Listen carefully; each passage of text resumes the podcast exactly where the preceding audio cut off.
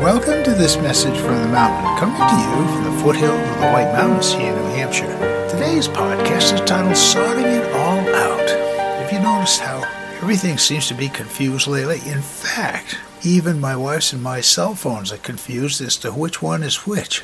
Evidently, mine, or hers rather, has taken over mine's identity. My sister called recently thinking she was calling me and it was rang her phone with my number. So I'm not quite sure, but uh, we're trying to sort that all out. And everything else, sorting out the weather predictions, sorting out life. But you know, that's just the way the energy is flowing at the moment.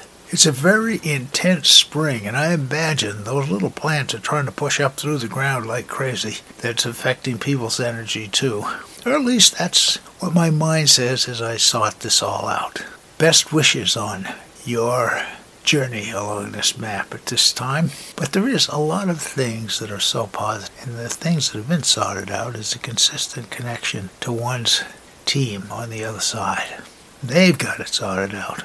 My name is Michael Hathaway, and this is Message from the Mountain. It is my prayer these words are right and good for you, and if you hear them, thank you so much for listening.